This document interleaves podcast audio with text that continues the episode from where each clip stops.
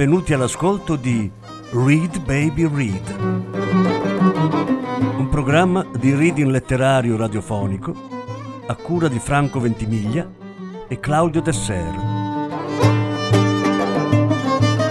Voce Franco Ventimiglia.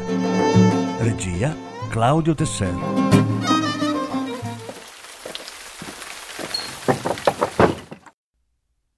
Albert Camus Lo straniero Quinta parte Di lontano ho scorto davanti alla porta il vecchio Salamano che sembrava agitato e quando siamo stati più vicini ho visto che era senza il suo cane. Si guardava da tutti i lati, si girava su se stesso, cercava di vedere nel buio del corridoio, borbottava delle parole senza nesso e poi ricominciava a scrutare la strada con i suoi occhietti rossi. Quando Raimondo gli ha chiesto che cosa aveva, non ha risposto subito. Ho udito vagamente che mormorava Maledetto carogna! e continuava ad agitarsi. Gli ho chiesto dov'era il suo cane. Mi ha risposto bruscamente che se n'era andato. E poi di colpo si è messo a parlare con grande volubilità. L'ho portato in piazza d'armi, come al solito. C'era parecchia gente là intorno ai baracconi. Io mi sono fermato per guardare il re dell'evasione e quando ho voluto continuare la strada, lui non c'era più. Si capisce, era da tanto tempo che volevo comprargli un collare meno largo, ma non avrei mai creduto che quella carogna se ne potesse andare così. Raimondo gli ha spiegato che il cane poteva aver perso la strada e che sarebbe certamente tornato. Gli ho citato esempi di cani che avevano fatto dozzine di chilometri per ritrovare il loro padrone. Ma il vecchio è parso ancora più agitato. Ma me lo porteranno via, capite? Se almeno ci fosse qualcuno che me lo raccogliesse, ma è impossibile. Fa schifo a tutti con le sue croste. Lo prenderanno gli agenti, è sicuro. Allora gli ho detto che doveva andare al canile e glielo avrebbero restituito dietro pagamento di una certa tassa. Mi ha chiesto se era una tassa elevata io non lo sapevo. Allora si è messo in collera. Dare dei soldi per quella carogna? Che crepi pure.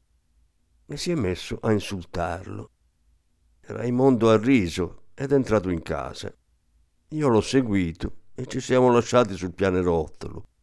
Un momento dopo ho sentito il passo del vecchio, poi ha bussato alla mia porta. Quando ho aperto è rimasto un momento sulla soglia e mi ha detto Mi scusi, mi scusi. Gli ho detto di entrare, ma non ha voluto. Si guardava la punta delle scarpe e le sue mani coperte di croste tremavano. Senza guardarmi in faccia mi ha chiesto Non me lo prenderanno mica, no, signor Mersot? Certo, me lo restituiranno, altrimenti cosa sarà di me? Gli ho detto che il canile teneva i cani tre giorni a disposizione dei proprietari e che poi ne facevano quel che volevano. Lui mi ha guardato in silenzio, poi ha detto buonasera. Ha chiuso la porta e l'ho sentito che andava e veniva. Il suo letto ha scricchiolato e dal piccolo rumore strano che mi è giunto attraverso la parete ho capito che stava piangendo. Non so perché ho pensato alla mamma, ma la mattina dopo dovevo alzarmi presto non avevo fame e sono andato a letto senza cenare.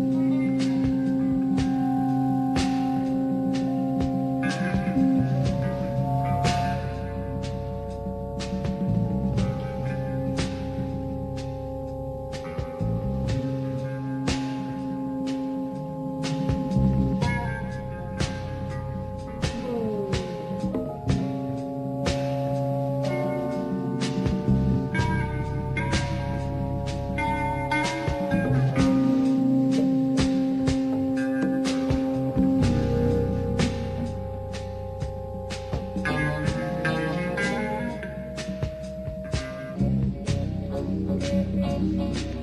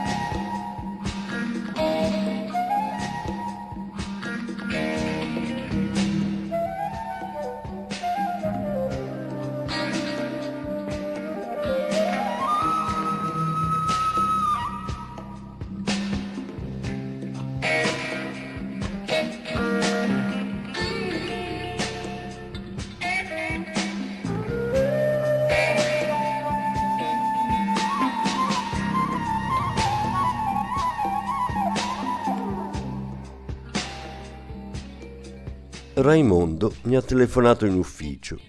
Mi ha detto che un suo amico, al quale aveva parlato di me, mi invitava a passare la giornata di domenica nella sua capanna al mare, vicino ad Algeri. Gli ho risposto che sarei andato volentieri, ma avevo già promesso a un'amica di passare la giornata insieme. Raimondo mi ha subito detto che invitava anche lei. La moglie del suo amico sarebbe stata certo molto contenta di non essere sola in mezzo a un gruppo di uomini. Volevo riappendere subito perché so che il principale non è contento che riceviamo telefonate in ufficio. Ma Raimondo mi ha detto di starlo a sentire ancora un momento, che quell'invito avrebbe potuto anche trasmettermelo la sera, ma che adesso voleva avvertirmi di un'altra cosa. Per tutta la giornata era stato seguito da un gruppo di arabi, fra cui si trovava il fratello della sua ex amante. Se lo vedi vicino a casa stasera quando torni dall'ufficio, avvertimi. Gli ho detto che l'avrei fatto senz'altro. Poco dopo il principale mi ha mandato a chiamare e lì per lì sono rimasto male perché pensavo che mi avrebbe detto di telefonare di meno e di lavorare di più. Ma non si trattava affatto di questo. Ha detto che voleva parlarmi di un progetto ancora molto vago. Voleva soltanto conoscere il mio parere. Aveva intenzione di installare un ufficio a Parigi per trattare i suoi affari sul posto, direttamente con le grandi compagnie, e voleva sapere se io sarei stato disposto ad andarci. Questo mi avrebbe permesso di vivere a Parigi e anche di viaggiare una parte dell'anno. Lei è giovane e mi sembra che sia una vita che dovrebbe piacerle. Io gli ho detto di sì, ma in fondo per me era lo stesso. Allora mi ha chiesto se non mi interessava un cambiamento di vita. Ho risposto che non si cambia mai di vita, che del resto tutte le vite si equivalgono e che la mia così com'era non mi dispiaceva affatto. Lui mi è parso scontento. Mi ha detto che rispondevo sempre a metà, che non avevo ambizione e che questo era disastroso negli affari. Poi sono tornato al lavoro. Avrei preferito non scontentarlo, ma non vedevo una ragione di modificare la mia vita. A pensarci bene non ero infelice. Da studente avevo molte ambizioni di quel genere, ma dopo che ho dovuto abbandonare gli studi ho capito molto presto che tutte queste cose non avevano una reale importanza. La sera Maria è venuta a prendermi e mi ha domandato se volevo sposarla. Le ho detto che la cosa mi era indifferente e che avremmo potuto farlo se lei voleva. Allora ha voluto sapere se l'amavo. Le ho risposto, come già avevo fatto un'altra volta, che ciò non voleva dire nulla, ma che ero certo di non amarla. Perché sposarmi allora? mi ha detto. Le ho spiegato che questo non aveva importanza e che se lei ci teneva potevamo sposarci. Del resto era lei che me l'aveva chiesto e io non avevo fatto che dirle di sì. Allora lei ha osservato che il matrimonio è una cosa seria. Io ho risposto no. È rimasta zitta un momento e mi ha guardato in silenzio. Poi ha parlato. Voleva soltanto sapere se avrei accettato la stessa proposta se mi fosse venuta da un'altra donna cui fossi legato nello stesso modo. Io ho detto naturalmente. Allora si è domandata se lei mi amava e io su questo punto non potevo saperne nulla. Dopo un altro istante di silenzio ha mormorato che ero molto strambo, che certo lei mi amava a causa di questo, ma che forse un giorno le avrei fatto schifo per la stessa ragione. Siccome io tacevo, non avendo niente da dirle, mi ha preso il braccio sorridendo e ha detto che voleva sposarmi. Io le ho risposto che l'avremmo fatto appena lei avesse voluto. Poi le ho parlato della proposta che mi aveva fatto il principale e Maria mi ha detto che le sarebbe piaciuto conoscere Parigi. Le ho raccontato che c'ero vissuto per un certo tempo e lei mi ha chiesto com'era. Le ho detto, è sporco, ci sono dei piccioni e dei cortili bui, la gente ha la pelle bianca. Poi a piedi abbiamo attraversato la città per le strade principali. Le donne erano belle e ho chiesto a Maria se lo notava anche lei. Lei ha detto di sì e che mi capiva. Poi non abbiamo più parlato. ma desideravo che restasse con me e le ho detto che potevamo cenare insieme da Celeste. Lei ci sarebbe venuta molto volentieri, ma aveva qualcosa da fare. Eravamo vicini a casa mia e ho fatto per salutarla. Maria mi ha guardato. Non ti interessa che cosa ho da fare? Mi interessava saperlo, sì, ma non ci avevo pensato ed era per questo che ella sembrava rimproverarmi. Allora, davanti al mio imbarazzo, si è messa a ridere ancora e ha avuto un movimento di tutto il corpo verso di me nel tendermi la bocca. Ho cenato da Celeste. Avevo già cominciato a mangiare quando è entrata una strana donnina che mi ha chiesto se poteva sedersi al mio tavolo. Naturalmente poteva accomodarsi. Aveva dei gesti secchi e degli occhi brillanti in una faccia piccola, come una mela. Si è tolta la giacca, si è seduta e ha consultato febbrilmente la carta. Ha chiamato Celeste e ha ordinato immediatamente tutto quello che c'era, con una voce al tempo stesso precisa e precipitosa.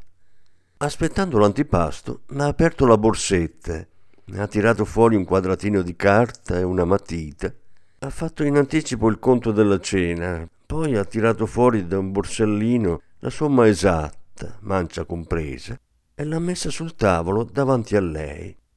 In quel momento le hanno portato l'antipasto, che ha ingerito a gran velocità. Aspettando il piatto seguente, ha tirato fuori dalla borsetta una matita blu e una rivista coi programmi radiofonici della settimana. Con molta cura ha sottolineato a una a una tutte le trasmissioni.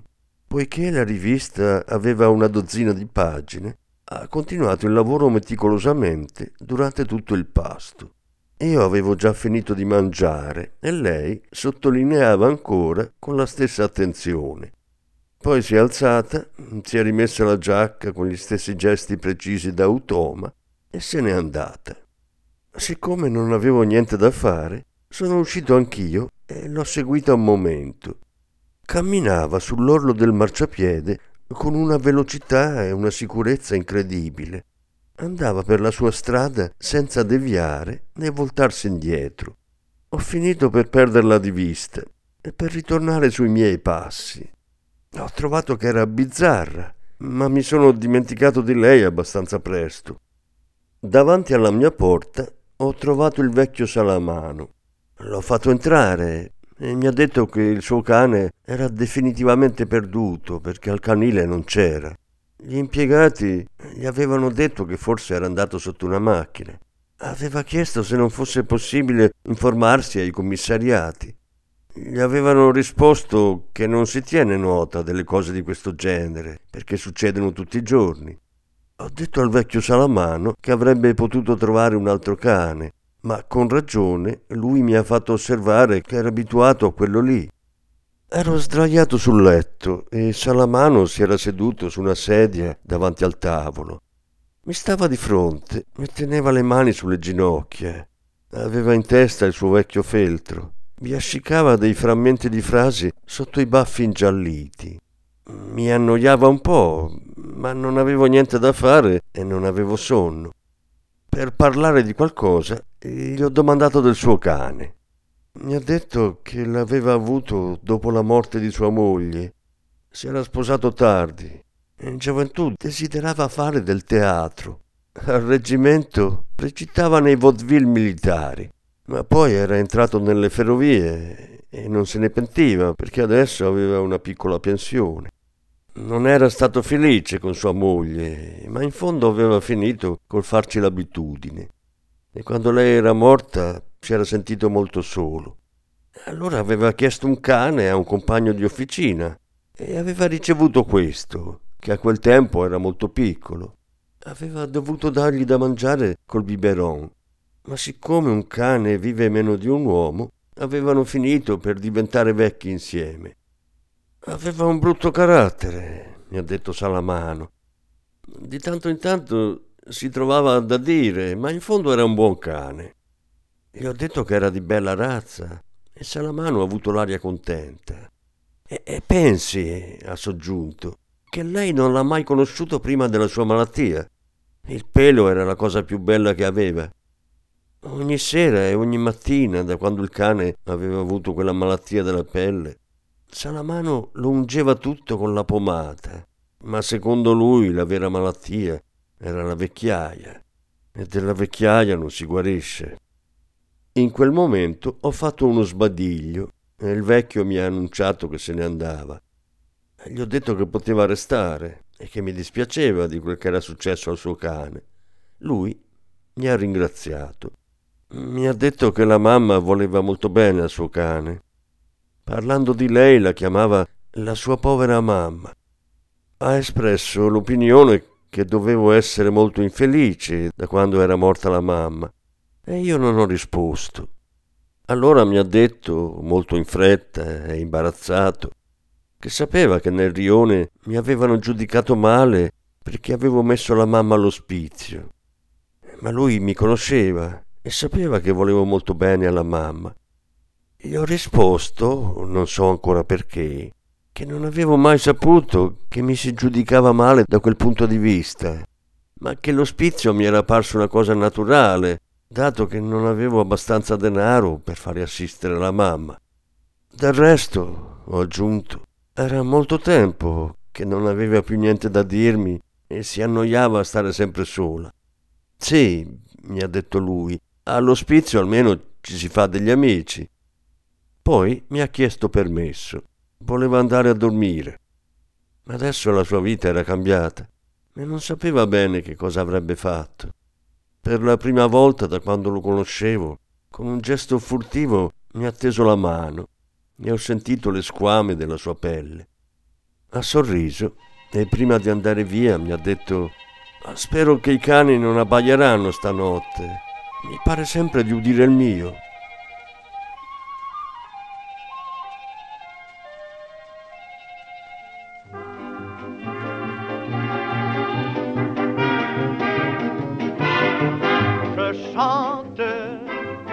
chante soir et matin, je chante sur mon chemin. Je chante, je vais de faire mon château, je chante pour du pain, je chante pour de l'eau, je couche sur l'herbe des bois, les mouches ne me piquent pas. Je suis heureux, j'ai tout et j'ai rien, je chante sur mon chemin. Les elfes divinité de la nuit, les elfes couchent dans mon lit. La lune se faufile à pas de loup dans le bois pour danser, pour danser avec nous. Je sonne chez la comtesse aujourd'hui, personne, elle est partie. Elle n'a laissé qu'un riz pour moi, me dit un laquais chinois. Je chante mais la faim qui me poursuit tourmente mon appétit. Je tombe soudain au creux d'un sentier, je défaille en tombant et je meurs à moitié. Et gendarme qui passait sur le chemin, gendarme, je tends les mains. Pitié, j'ai faim, je voudrais manger, je suis tout léger, léger. Au poste d'autres moustaches m'ont dit au poste. Ah, mon ami, oui, oui, oui, oui. C'est vous le, le, chanteur, le vagabond. On va vous enfermer. Oui, votre compte est bon. Non, ficelle, tu m'as sauvé de la vie. Ficelle, sois donc béni.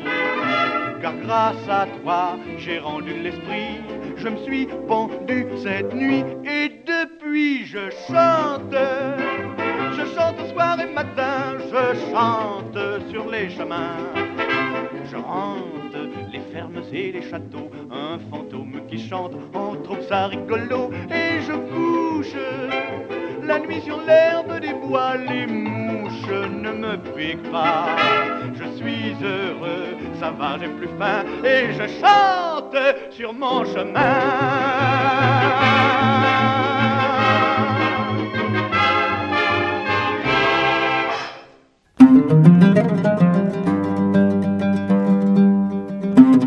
Avete ascoltato Read Baby Read, un programma di reading letterario radiofonico a cura di Franco Ventimiglia e Claudio Tesser. Grazie per l'ascolto alla prossima settimana. La successiva parte sarà trasmessa la prossima settimana. Thank you.